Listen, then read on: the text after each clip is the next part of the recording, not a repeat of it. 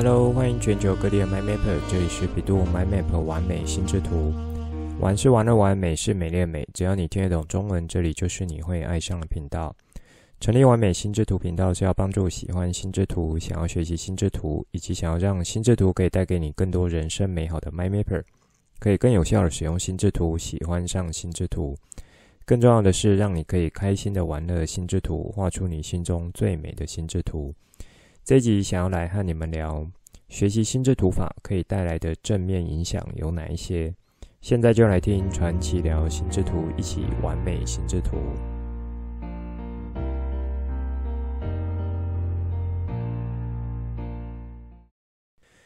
上周因为家里有一些紧急的事情，所以节目上线时间有延后。播出后呢，不少好朋友还有 MyMapper 们私下来关心，以及有给我加油打气。在这里是满心的感谢大家关心。目前我爸爸身体状况算是有稳定下来，也在这两天转到普通病房了，算是脱离了最危险的情况。接下来就是要慢慢调养身体和做一些复健的训练，比如说呼吸训练，还有肌力训练。经过这一次呢，我也才发现说，人上了年纪，以往可能大家比较重视的是骨质疏松的问题，可是实际上肌肉的肌力流失，我觉得也是一样的重要。像这次我把他在加护病房待了快一周时间，几乎都是躺在床上。等到转到普通病房的时候，其实说想要坐起来或是下床走动的话，哎，那个其实都是会没有力气。那当然说，除了是身体还没有完全复原，我觉得肌肉的力量流失速度在短短几天就掉很多，这和年轻人的身体是有很大的差别的。我把平常是还有在做爬山和健走的一些运动，可是呢，经过这一招还是有不敌岁月的摧残。所以，如果平常是没有做运动的人呢，我想可能状况会更惨。当下我就觉得说，其实肌力流失，除了因为身体啊、就是这个年纪大，身体开始有老化现象之外，另一个角度呢，是已经没有做太多负重的事情，所以肌肉本身可能就会觉得说，不用保留那么多的肌力来去应付。你也可以简单的用用进废退这个角度来想。那么等到我把这次出院之后呢，我应该就会去鼓励他开始做一些重量训练。也让我妈妈一起开始做，因为这等于是让肌肉平时就可以去习惯在比较有压力的状态，让这个肌力呢，它维持的水平是在比较高的地方。如果万一之后又碰上一个什么大病，至少身体相对可以支撑的这个部分可以比较多。那这也很像说，很多医师他有说要存骨本，就是骨头的骨。可是我觉得年纪大的人，同时也要存肌本，就是肌肉的肌，可以让你有比较好的肌力、及耐力去应付事情。一般的健走或流流汗运动，我觉得是不太够的，因为那比较是像从心血管和新陈代谢，就是可以持续维持这个角度的。而如果是要去强化肌力的话，我认为是要走这个重训这样子的角度。也就是说，像前面说的，让你的肌肉是在一个比较有压力的状况，然后觉得有难度的状况，而且还要去做一些突破，所以让你肌肉维持在一个呃相对有比较强度的环境下。好，那这算是我的观察和想法，不见得一定对，毕竟我不是专业医生，那就是用自身的经验来做一些分享。当最希望是有收听完美心智图频道的 MyMapper 们，每一个人都是健康好宝宝。你听完美心智图频道，就是来做思考的训练，锻炼你的大脑肌肉。那身体的肌肉，就是要靠你们自己来去做训练的。这算是一开始想和大家分享东西，最主要是非常感谢大家给我的关心还有问候，也回馈一下在这一次过程中我有获得的一些想法。那到上一集为止，从 EP 五十五到六十七，一共有十三集内容，和大家聊关于六顶思考帽。从比较基础的部分，到了实战，再到和心智图法的跨界应用。希望这些内容可以帮助大家在未来更趋复杂和多元时代，可以随时有一两套，不会因为时代变迁就没有什么时效性的一种思考方法或是思考工具。面对突如其来的变动或是不可预期事件发生的时候，还可以去帮助你来去呃面对这些挑战和困境。我觉得这样子就非常的棒了。其实从开播到现在，有一些人呢有问过我一些呃蛮类似的问题，包含说会固定听我 Podcast 的好朋友，其实我想应该也是有不少人有类似的问题。什么问题呢？就是说到底学了心智图法，对于我在人生上面变得美好的部分是什么呢？因为我从开播第一集到现在，好像不时都会提到这个点，但似乎对我自己啊，就是说我这个人真正有帮助到的地方在哪里，好像没有说很明白的来和大家做分享。那我就想趁着在六顶思考帽系列结束的时候，来做一集这个内容，和大家聊一下学习这些思考法对我的影响会是在哪些地方。当然，一路听过来、学习过来的 MyMapper 们，也可以先想一下这个问题：对于你们有没有什么是真正有产生变化、帮助到你，或甚至是改变了原本你想法的地方？像前面几集节目，我有分享到一位老师，就是也是 MyMapper，他和我提到，他用了几个六顶思考帽的概念，来协助他调整了在家庭沟通以及家庭经营方面。原本可能是紧绷，却又不知道怎么着手改善的状况。他主要就是把红帽思考的这个呃动作呢，就是在每一次沟通的时候，先暂时拿掉，让白帽思考先出场，以及在这些客观中立事实和数据被呈现出来之后，再去戴上白帽啊，再戴上黄帽或是黑帽，依据以事实为基础。或是说以逻辑为基础来做出正面和负面的评断，光这样子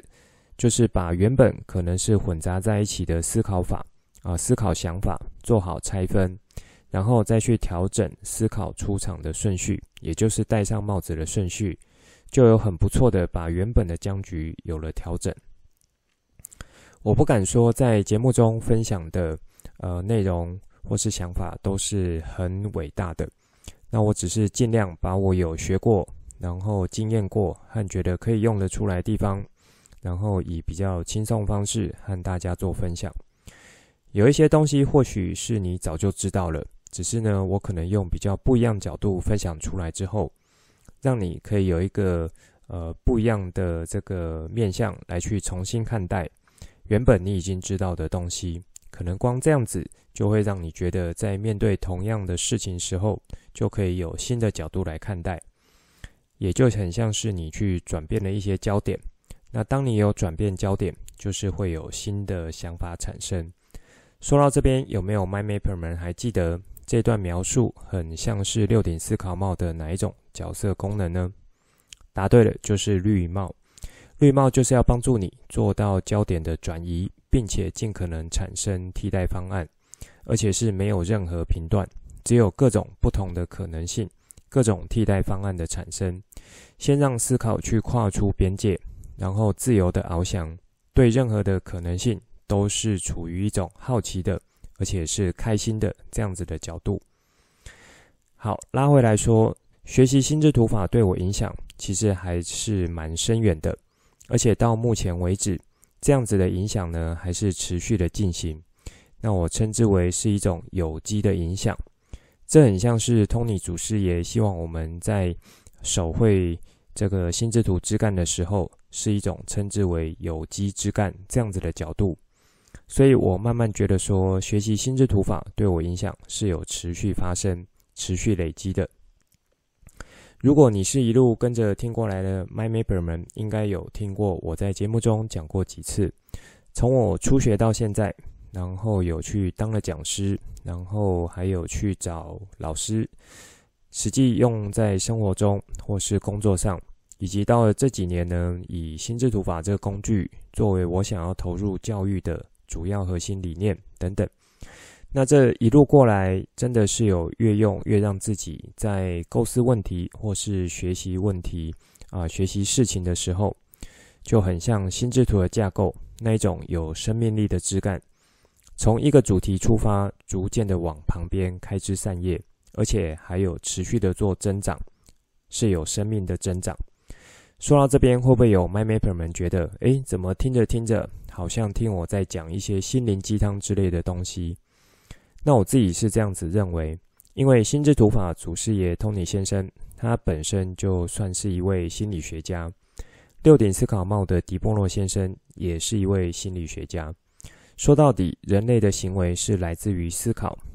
而思考呢，是来自于心理层面的影响。有近代心理学之父之称的美国心理学家威廉·詹姆斯，他就曾经有说过：思想或是态度决定了行动。行动决定了习惯，习惯决定了性格，性格最后就会决定命运。换句话说，如果想让人生或是事业成功，首先要改变的就是思想，那也就是态度这个称呼。所以，就是你抱持着什么样的一个思考态度，来当做你看待各种事物那一把尺。目前呢，心智图在使用的范围和情境有越来越广。像之前在节目中有说过，学校书商其实已经蛮贴心的，会帮老师做好准备，或是说外面买的讲义和评量也慢慢会有一些心智图的内容。那么在当时我呃有一些节目中有提到，就是这么评论的，我觉得说这表示有越来越多人去认可这个工具带来的价值。但是，如果你只有单纯的去使用它，或是说去把呃书商整理好的原封不动抄下来，然后把心智图当成是资料整理工具的话，就可惜了。这个工具带来的价值是真的可惜了。原因我觉得也不用再多说，因为呃心智图你把它当成资料整理工具的话，它就永远会是一个资料整理工具。而如果你可以转个念头，把心智图提升到心智图法，就是有一系列有系统和操作架构方法，你去学会这个方法，并且把它当成是思考工具。光这样子一个看待角度的转变，就会让心智图法可以带给你的强大威力去提升好几个档次。这也很像上面心理学之父所说的，从思考上、想法上的改变。就有可能一路去影响着后续好几个环节的改变，最终呢，就是会让你的命运有所改变，也就是会让你的人生变得更加美好。以我自己来说，我认为心智图法带给我的影响和转变，其实是有几个阶段的。那这也正好是伴随着我从学习心智图法开始，到自己使用、教学，还有继续钻研。投入教育、创业这些领域所逐步累积出来的东西，我想这些阶段，因为不是每一个人都走的一样，那我指的是说人生阶段。可是，在这些过程中，心智图法带来的影响和转变，应该是有一些脉络的。所以，和你们分享这些，最主要是希望可以给你们一些想法，还有想象。原来学习心智图法可以达到的境界有这一些，可以做到事情有这些。当然，我认为，呃，心智图法可以带来的东西，不会只有我所体验到的，还有在节目中所分享的。因为呢，全世界有很多人在使用，非常非常多人。况且，它也发展了五十年左右，许多大大小小、简单的、复杂的、各式各样的应用，一定都会在全世界某个角落发生。那我也有在节目中一直和大家说，欢迎你把画的心智图和我做分享，还有互动，因为这样子就非常有可能，可能因为这样子一个互动呢，去碰撞出一个更新的心智图法应用层面了。最早我去学心智图法，不外乎是想从呃要学习一套方法和工具，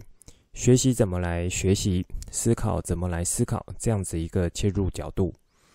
如果你是有从第一集开始听的话，应该有听过我在开播前几集有提到这个点。那在这个部分呢，我是觉得到这几年才有真正的领悟到，我指的是我自己，如何去透过心智图法的核心技巧，帮助我去面对一个新的领域、新的学习项目，或是思考新的呃方向等等的，也就是学习怎么样来去学习，思考怎么样来去做思考这样子的呃方向。你也可以去理解成说。像是掌握了隐藏在幕后的原理，英文称作 behind the scene 这样子的角度。当你有一个比较可以放诸四海皆准的思考架构，不管面对到什么复杂的、没见过的、困难的，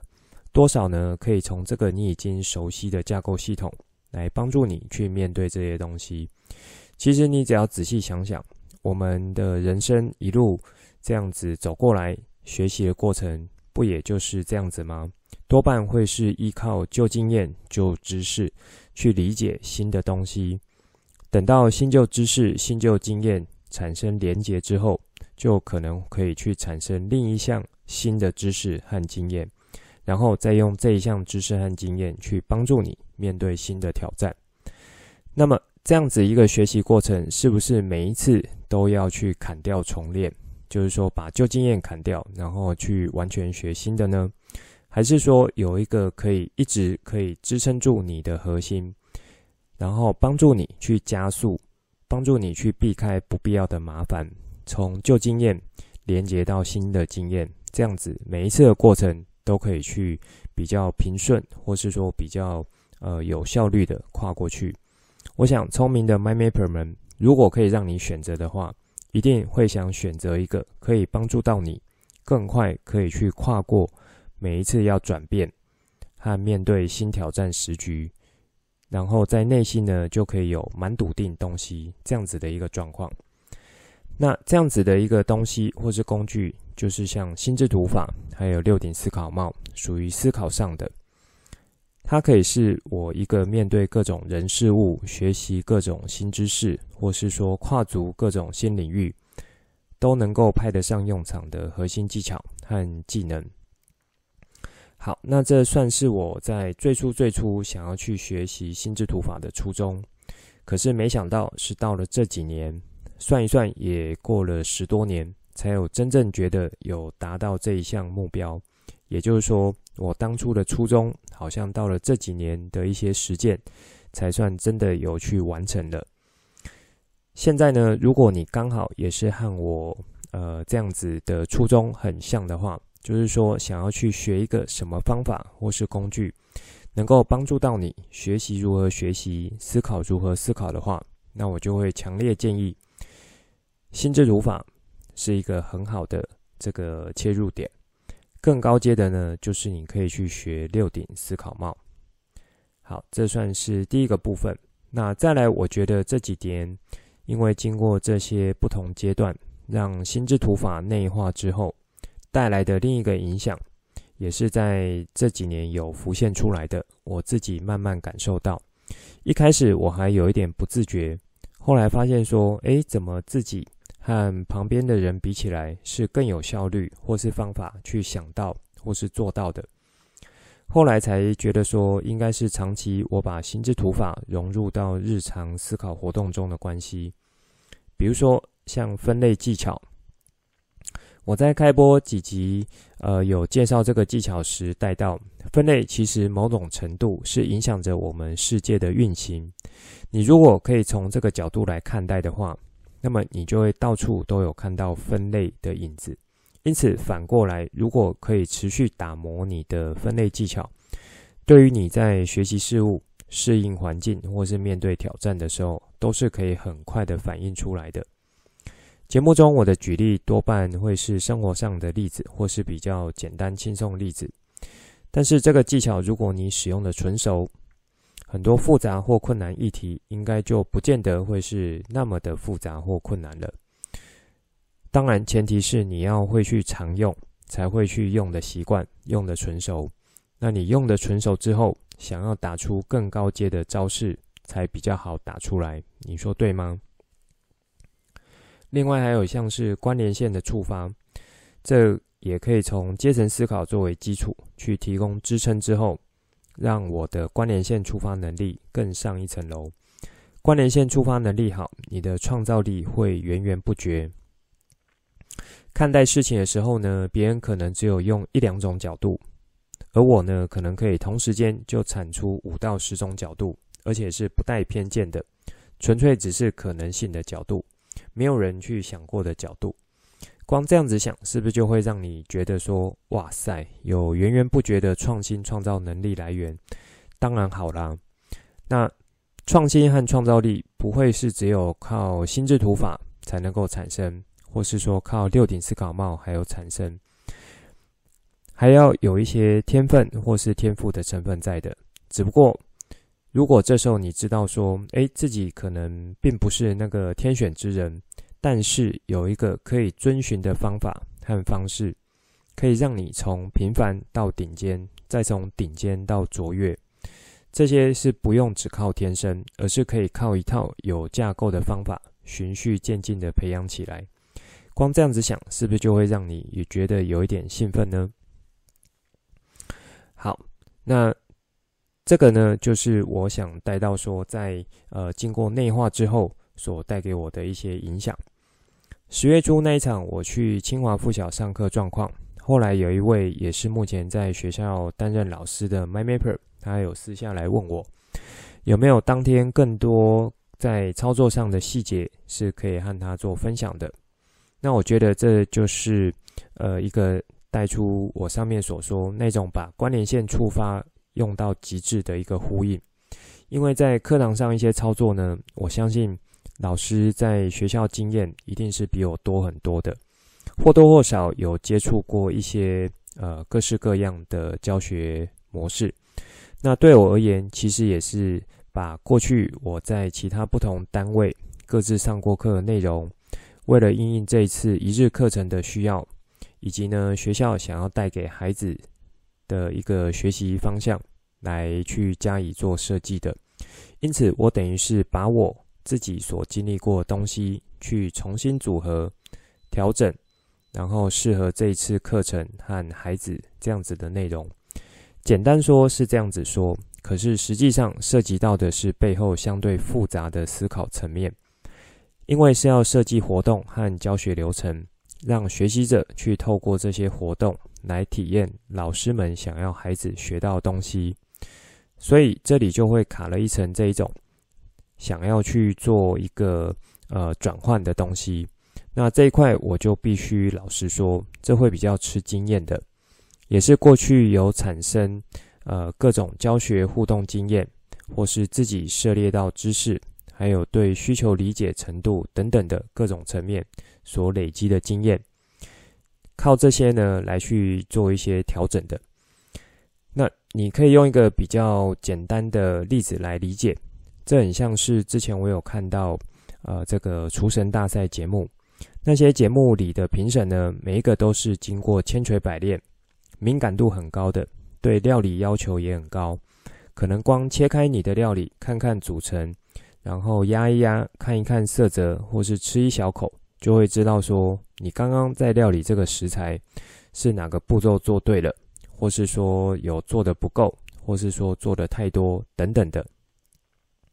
所以像这样子呢，这些都是呃这个经验的累积所造成的。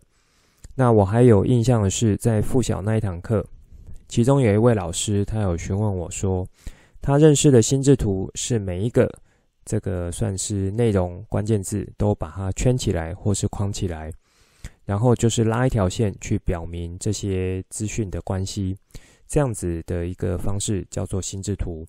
那我就说，这样子的图呢，对我来讲比较像是一种关系图，不能算是真正的心智图，因为心智图可以带来的效果和影响，不会只有关系的呈现。如果你画出来只有达到关系呈现这样子的效果，要么就是你可能误会了心智图它的一个背后原理，要么就是你知道，但是呢，你没有用出来心智图其他可以带出来的效果。好，这两个角度在我看起来都会是蛮可惜的，也像是我在节目中有一直提到，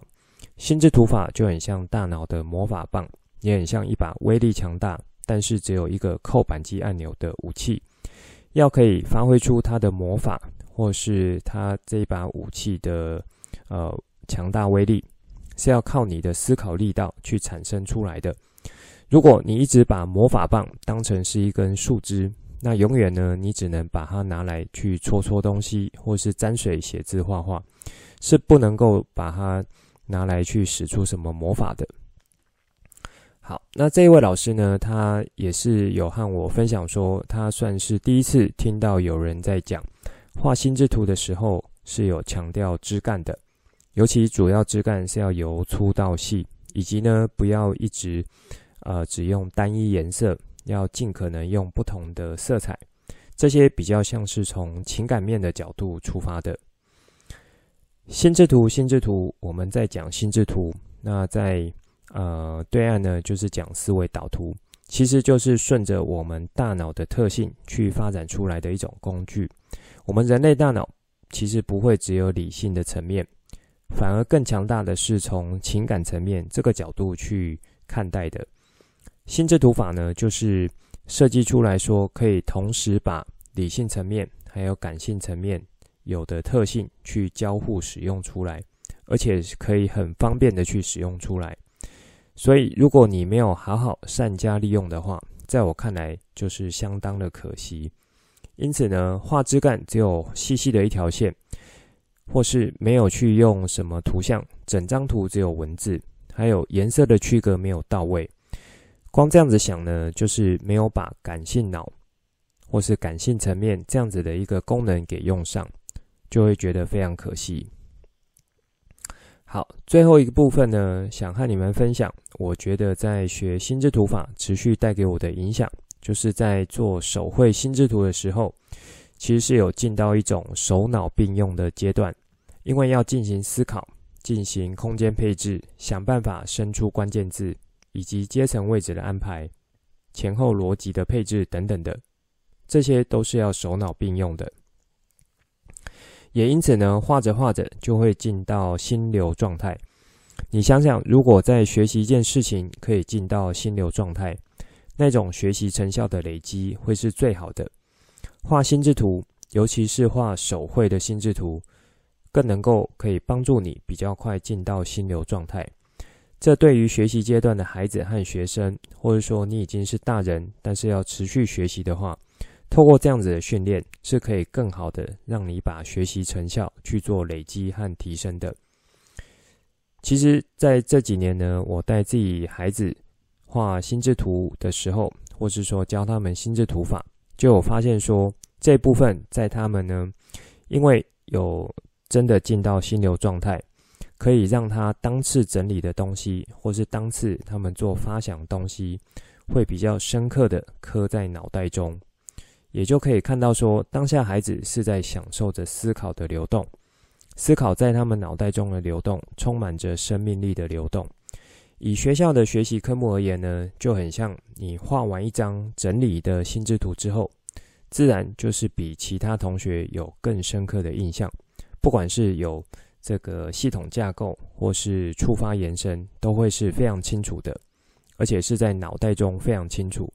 你光这样子想。可能其他同学就是要整天抱着课本，或是整天做着练习题，但是你自己整理过一张手脑并用的心智图之后，可能这些呃步骤呢都可以省去很多了。好，那如果这部分你刚好是学生的身份，就可以多加去尝试来用手绘方式来操作，逐步去养成手绘心智图的习惯。帮助你的思考做流动。如果你是身为父母或是老师呢，也欢迎你有什么想法，想让孩子或学生学一些不一样的东西，也非常欢迎和我做联络互动。我也很乐意来做一些分享。最后，在这一周脸书 po 文的部分，那我看看这两天有没有时间再 po 上来。最近有画了一些图文创作内容，然后用比较不一样方式来呈现。但是还没有完全处理完毕，所以这边就请有持续锁定完美心智图脸书的 MyMapper 们，再找时间上去看看喽。好，以上就是这一集想分享给大家的内容。最后帮大家整理一下这一集的重点。一开始先谢谢大家关心，目前我把身体状况逐渐恢复中，也已经脱离险境。接着和大家分享说，我觉得上了年纪的人，除了在骨质疏松这个角度是大家比较关注和注意的之外，其实我认为肌肉的力量维持也是一个蛮重要的部分。而这个呢，是要去靠刻意的做一些重量训练，来让肌肉维持在比较呃强的环境下，或是压力比较大的环境下。当你的肌肉有维持在一个水平比较高的状态，我想之后也会比较好去支撑住身体，因为老化啦或是病痛所带来的一些呃这个身体不适的状况。好，接着在这一集内容呢，比较有点像是回顾和杂聊的方式，不过还是有个主轴，就是说到底学习心智图法带给我真正的帮助和影响是什么？这一点我觉得是不少 MyMapper 们，或是说你想要新加入或是新学习的 MyMapper 们会有的一个疑问。我就先从简单分享开始，从思考法、思考工具角度学习这些。比较是一种不会过时、没有时效性的东西。我有快速举了之前节目中分享给大家一位老师，他应用六顶思考帽的一些经验。接着，我带出现代心理学之父威廉·詹姆斯曾经说过的：“思考是一路影响着命运的最源头部分。透过去调整思考方式，可以逐步一个环节一个环节去影响。”最终是可以让你的命运，也就是人生变得更加美好的。我把从学习心智图法开始对我产生的影响，分一些阶段和大家做比较详细的说明。我主要是分做三部分。一开始呢，就是从学习如何学习、思考如何思考这个角度。那第二部分呢，就是各种核心技巧逐渐内化之后，对于日常生活中带来的方便性。最后就是以手绘方式持续练习心智图的话，是会帮助这个进入到心流状态。不止我自己，连我的孩子也都可以逐渐做到和享受这一些，呃，算是思考流动带来的好处。这一节的内容呢，就先说到这里，之后再跟大家聊更多我对心智图的认识所产生的经验和想法来跟你分享。带你一起重新认识心智图，一起喜欢上心智图。希望你会喜欢今天的节目。本节目是由 bEDU MyMap 完美心智图直播，我是传奇，也可以叫我 Coach。欢迎你听了之后有什么新的想法和角度，可以跟我互动，画出心智图或是留言来跟我分享。节目当中附上官网、脸书还有 LINE 社群资料，以及这一集我想和你分享的心智图作品。欢迎随时透过这些地方和我做互动。如果你也喜欢这个频道，觉得我分享的内容对你有帮助，也觉得对你的亲朋好友有帮助，记得帮我订阅、给爱心，把这个频道分享出去，邀请他们一起来享受心智图的美好。我们下次见，拜拜。